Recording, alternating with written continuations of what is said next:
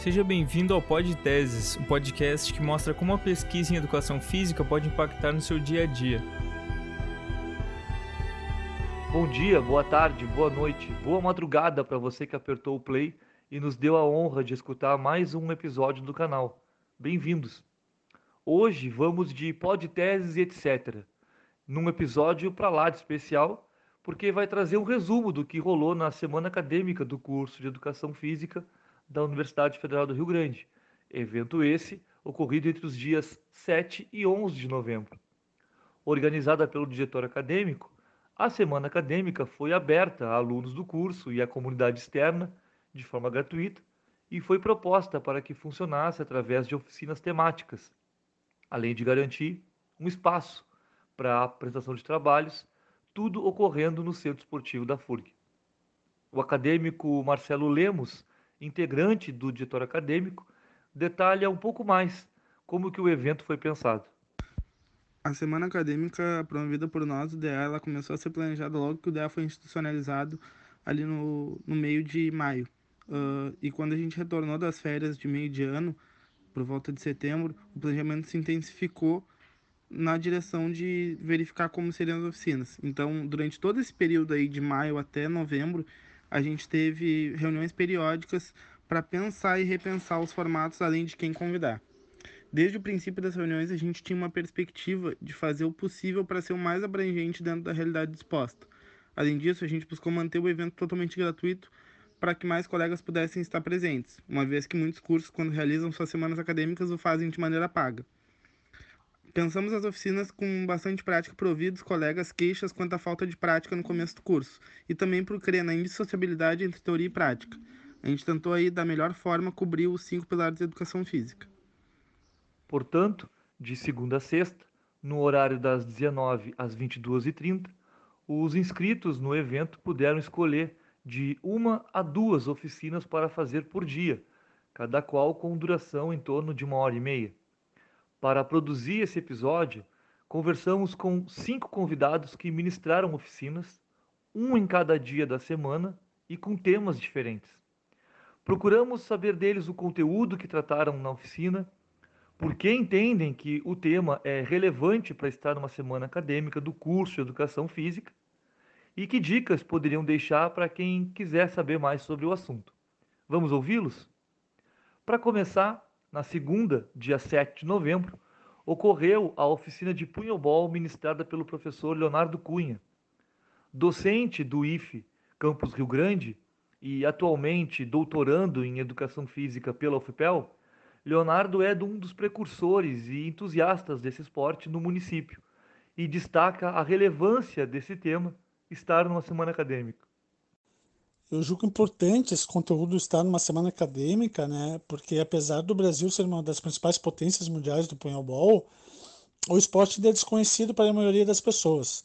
E mesmo sendo um esporte muito pedagógico, já que suas regras possibilitam o sucesso dos estudantes durante a prática, e os espaços materiais de jogo são muito adaptáveis, ele ainda é pouco difundido nas escolas. Rio Grande até foge à regra, já que somos provavelmente a cidade do estado, talvez do Brasil, que mais se desenvolve o paintball em nível escolar. Mas precisamos fortalecer ainda mais, e é importante os acadêmicos conhecerem esse esporte. Pode-se notar que Leonardo classifica o punhobol como um esporte bastante pedagógico, e isso se tornou, segundo ele, o principal conteúdo da oficina. Isso deve-se a quê, Leonardo? Devido tanto às diversas possibilidades de adaptações de espaços e materiais de jogo, seja nos tamanhos e pisos de quadras, como nas adaptações de rede e bolas, mas principalmente pela facilidade das suas regras, que permitem a participação efetiva e o sucesso dos estudantes durante a prática.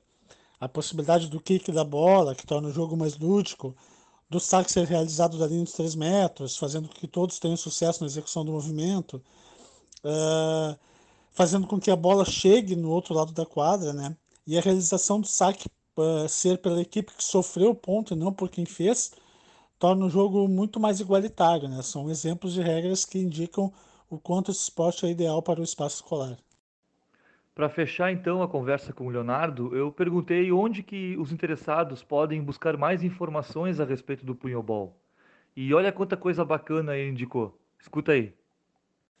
Para quem quiser conhecer mais sobre o punhobol, né, temos algumas produções, apesar de poucas ainda, mas temos algumas produções acadêmicas. Posso aqui citar um artigo da, da minha própria autoria, é, denominado Punhobol de uma prática desconhecida popularização em escolas de Rio Grande. Para quem quer conhecer mais sobre a recente história desse esporte na cidade, né, que em 2023 fará 10 anos de implementação. Também tem a tese da professora Laura de Pelotas, uh, intitulado Percepção de Professores e Alunos sobre a Prática do Punhobol na Educação Física Escolar. E o artigo uh, de um grupo de professores, entre elas a professora Patrícia Silva, Fabiana Mutiel e o professor Thales Amorim, intitulado Motivações para a Prática da Modalidade Punhobol no Lazer. Quem quiser assistir vídeos, saber sobre os eventos que acontecem na cidade, pode acessar a nossa página no Facebook, que é só escrever lá Punho Ball Rio Grande, que vai aparecer. Lá é o nosso principal canal de divulgação dos eventos e de vídeos, de treinos e, e etc. Uh, tem a página oficial da Federação Internacional também, né, que é a International Festival Association. Uh, lá também tem bastante informação, evidentemente que em inglês e em alemão mas uh, a gente consegue ter acesso a bastante material. E quem quiser tirar dúvidas ou conhecer mais sobre o esporte, pode me procurar, né? Tanto nas redes sociais, uh, leocunha78 no Instagram, ou na própria escola, lá no IFRS, é só nos procurar, fazer contato, que a gente vai estar sempre à disposição para colaborar.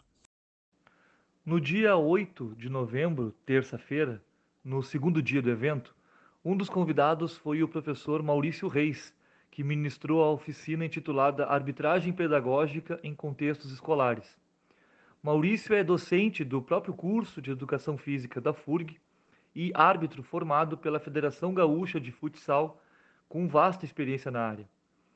Por esse motivo, a sua oficina teve por objetivo desmistificar a rigidez na condução das regras do esporte e do papel punitivo que muitas vezes é atribuído à figura do árbitro e da árbitra privilegiando, então, as questões pedagógicas, tanto nas aulas de educação física quanto nas competições escolares. Em relação à importância de estar né, na, na semana acadêmica, foi uma solicitação dos próprios alunos, através do diretório acadêmico, né, solicitaram essa temática, e justamente para trazer informações primeiro, quanto à arbitragem, quanto ao papel do árbitro e da árbitra, né? E também em relação à questão formativa, né? dos professores que muitas vezes estão nesse papel. Então, a arbitragem pedagógica ela visa, é, busca, né? trabalhar uma questão formativa através do esporte, das modalidades esportivas nos espaços escolares, sejam competitivos, sejam não competitivos. E caso alguém queira saber mais sobre o assunto abordado pelo professor Maurício na oficina, ele deixa aqui para nós também algumas dicas de materiais disponíveis. Vamos ouvir. Então, quanto a indicações de materiais, textos, vídeos, a, a própria arbitragem já tem uma dificuldade enorme de, de produção científica, né? de material que possa ser utilizado como recurso. E quando na especificidade da arbitragem pedagógica, então é praticamente inexistente o material que fique disponível né, para pesquisa. É, eu indicaria um vídeo do professor Sidmar Maurer, que é professor de educação física e árbitro da CBF, que é arbitragem na formação das crianças no futebol e futsal, um vídeo que está disponível no YouTube. E é bastante interessante porque ele fala né, nesse vídeo de aproximadamente 50 min 55 minutos sobre a, a arbitragem pedagógica né, nesses contextos competitivos e não competitivos. Antes de passar para o próximo convidado, a gente lembra que o link para o vídeo indicado pelo professor Maurício está na legenda do episódio. Confere lá. Seguindo então, no terceiro dia da semana acadêmica, uma das oficinas ofertadas para os inscritos foi o ensino das lutas na educação física escolar, é, ministrada pelo professor Arison Gonçalves, que é docente do Instituto de Educação da FURG e coordena o Observatório das Práticas de Lutas, ópolo. A oficina, segundo o professor Arison, teve por objetivo apresentar, discutir e vivenciar algumas possibilidades de apropriação das lutas como um conteúdo da educação física escolar, abordando seus princípios operacionais e a construção desse conteúdo de forma adequada à sala de aula a partir das características internas que sustentam tais práticas. Ao ser perguntado sobre a importância desse conteúdo num evento científico, como a semana acadêmica, Arison responde: Durante os anos que tenho me dedicado ao estudo das lutas no contexto da formação de professores, percebi que essa abordagem tem respondido muito bem aos dois principais bloqueios que boa parte das pesquisas que tratam do tema identificam desde os anos 2000. O primeiro bloqueio seria a associação indevida entre lutas e violência. Uh, o segundo bloqueio, a falta de formação e conhecimento prático como justificativa para o conteúdo não ser desenvolvido na escola. Nesse sentido, entendo que a oferta da oficina harmonizou muito bem com a proposta da semana acadêmica, desmistificando a ideia de que o trato das lutas na escola é papo restrito aos especialistas. Né? Tenho certeza que a galera que participou na quarta-feira saiu da oficina com uma boa noção, mesmo que introdutória, de como lidar com a organização e proposição das lutas como um conteúdo da educação física adequado ao ambiente da escola.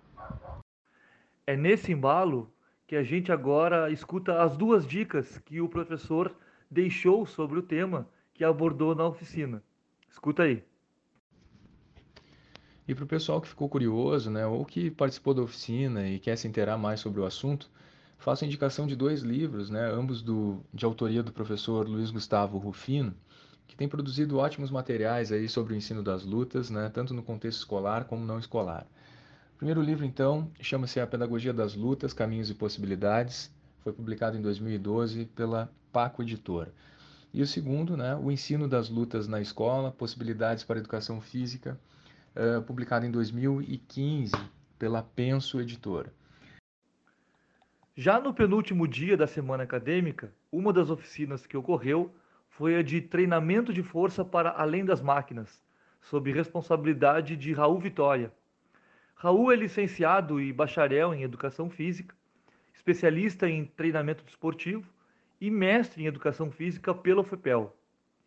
Ele começa dizendo para nós qual foi o objetivo da oficina e o conteúdo abordado. O objetivo dessa oficina nada mais é do que propor uma proposta em que a maior ferramenta de utilização para desempenho e performance seja o próprio corpo humano que a gente entenda o, o corpo humano como algo capaz de gerar movimento, capaz de gerar performance e também de forma profilática na prevenção e ou reabilitação de lesões musculoesqueléticas. Os conteúdos foram voltados para uma prática na qual os alunos aprenderam como utilizar a ferramenta e quais eram as forças aplicadas sobre o corpo humano e assim puderam uh, entender um pouco dessa proposta e da complexidade desse tema. Quando indagado sobre a relevância desse tema numa oficina dentro da semana acadêmica, o convidado destaca o conhecimento que pode ser acessado dentro de uma sub-área da educação física e sua importância na atuação profissional em diferentes espaços de promoção de atividade física. Acho de extrema relevância que tenhamos temas uh, refer, é, referentes à educação física, né? no que tange a semana acadêmica e principalmente no que tange a biomecânica do treinamento, que não deixa de ser a especialização de uma sub-área, mas ao mesmo tempo traz a importância de que lembremos que a educação física se dá muito através do movimento, né? que o, a, o nosso know-how, a nossa porta de entrada é o movimento. E através do movimento seguro, do movimento com embasamento científico, aliando teoria e prática, a gente pode é, se apropriar de alguns conceitos e de algumas informações que são relevantes não só para o treinamento visando performance ou em alguma instituição privada, mas também no treinamento quando a gente pensa em promoção de atividade física e de práticas corporais para pessoas em geral. Então, trazer temas como esse reforçam a importância da, do argumento de autoridade do profissional de educação física ou do professor quanto profissional do movimento para melhorar a saúde e qualidade de vida das pessoas. E qual o recado final que tu deixa, Raul, para quem curte esse tema? Para quem quiser se apropriar mais sobre o tema, saber mais sobre a biomecânica, saber mais como promover estímulos através do corpo utilizando conceitos básicos da física, eu recomendo várias literaturas e principalmente uh, alguns, alguns profissionais né, brasileiros que estudam muito e têm o propósito de esmiuçar, mastigar um pouco a biomecânica para torná-la mais palpável para o dia a dia. Um deles é o André Albuquerque, que é um professor, ele é mestre em educação física também, e lida muito com questões relacionadas a uma biomecânica na prática. Uh, tem muito tema, tem, tem muito conteúdo, tem muito artigo, tem muita coisa sendo produzida em português sobre biomecânica, é bem interessante, nós temos bons autores na área. E indico que, a, que as pessoas tenham uma aproximação com os conceitos básicos da física para entender um pouco do, sobre os conceitos do movimento que depois possam replicar com as nossas habilidades cinesiológicas, anatômicas nossos conhecimentos acerca do corpo, para que a gente possa transferir esse conhecimento em prol da melhora do movimento. Para fechar o conjunto dos cinco convidados, falaremos agora da oficina Funcional Kids, a magia de um planejamento eficiente para professores e alunos. Oficina ministrada pela professora Nadine Madruga, que ocorreu no último dia 11 de novembro. Licenciada pela UFPEL, Nadine dá aula de Funcional Kids e também de natação para crianças e adolescentes neurotípicos e atípicos. Sobre a sua oficina, Nadine ressalta que esse tipo de atividade, o Funcional Kids, tem uma oferta escassa no mercado de trabalho como poucos conhecem essa proposta, fala para nós então, Nadine, qual foi o objetivo da oficina? O conteúdo trabalhado se refere ao Funcional Kids, que é uma modalidade que combina o ensino do movimento, as habilidades motoras fundamentais de estabilização, manipulação e locomoção, com o desenvolvimento da aptidão física, caracterizado pelas capacidades físicas de equilíbrio, coordenação, velocidade, agilidade, potência e força. Os objetivos dessa oficina foi, foram proporcionar para esses discentes uma nova possibilidade de programa de treinamento físico infantil, no qual colaborasse com um planejamento fácil de ser elaborado pelos professores e que ao mesmo tempo fosse eficaz, prazeroso e divertido durante a aplicação. Também quis mostrar o quanto a nossa área da educação física é gigante para ser explorada e o quanto o mercado infantil está escasso de propostas eficientes. Há muita procura, há muito público e poucos profissionais focados nessa área infantil. Então, o que eu quis transpassar para essa turma é que é hora de despertar. A relevância desse tema, portanto, estaria em se constituir como uma proposta inovadora dentro da área da educação física, que fosse mais uma alternativa para a promoção de atividade junto ao público infanto-juvenil. É isso, Nadine? Eu acredito que uma semana acadêmica ela deve conter temas inovadores e contribuam fortemente com a formação de novos profissionais. Então, abordar um tema como o Funcional Kids viabiliza aos estudantes uma grande oportunidade de trabalho com as crianças para além da escola. Disponibilizar essas ferramentas de ensino que o Funcional Kids traz torna esses futuros professores e professoras capacitados e capacitadas a se atentarem às necessidades fundamentais de crianças e adolescentes quando falamos sobre o desenvolvimento motor. Então, entregar um trabalho inovador, entregar um trabalho eficiente para o público infanto-juvenil é um pontapé inicial para a mudança de uma geração inteira. Hoje a gente tem muitos problemas com sedentarismo infantil e juvenil de 80% da população brasileira. Então, mudar né, esses índices desde a infância pode contribuir fortemente com uma nova geração ativa daqui a alguns anos. Como forma de estimular e conhecer mais sobre o tema, a professora sugere três livros de bases teóricas, entre outras fontes de acesso via as redes sociais. Olha que bacana. O primeiro tem o título de Compreendendo o Desenvolvimento Motor, do Galahu, do Osmond e da Goodway. O segundo livro, Educando Crianças para Aptidão Física, do Virgílio. E o terceiro livro, Pedagogia do Esporte. Tem vários organizadores aí na autoria e são três bases bem legais para vocês iniciarem. Trouxe mais duas fontes bem práticas para vocês jogarem lá no Instagram e acompanharem os conteúdos e as atividades que a gente posta lá. O primeiro é a minha página do Instagram, o arroba é Profedine M, Profidine M. O Prof e o Dine tem E no final. E o segundo arroba é da desenvolvedora do Funcional Kids, da Camille Schmutz, tá? E o arroba é Physis for Youth. Eu vou soletrar para vocês. O PHYSIS, P-H-Y-S-I-S, PHYSIS. O FOR é o 4 em inglês, então é PHYSIS, número 4. Youth, Y-O-U-T-H. Physics for Youth. Joguem lá no Instagram que vai ter bastante conteúdo. Eu espero que vocês tenham gostado aí desse papo sobre Funcional Kids. Tá então um resumo do que aconteceu na semana acadêmica do curso de Educação Física da FURG, que após alguns anos em suspenso, mobilizou a comunidade interna e externa da universidade. Mais informações podem ser acessadas diretamente no Instagram do diretor acadêmico, que é daef.furg. Espero então que tenham curtido e seguimos convidando vocês a interagirem mandando sua opinião sobre esse episódio ou mesmo uma sugestão para outros assuntos que gostariam de ouvir por aqui. Entre em contato conosco pelo podteses@gmail.com ou pelo nosso perfil no Instagram podteses. Tchau, um abraço e até o próximo episódio.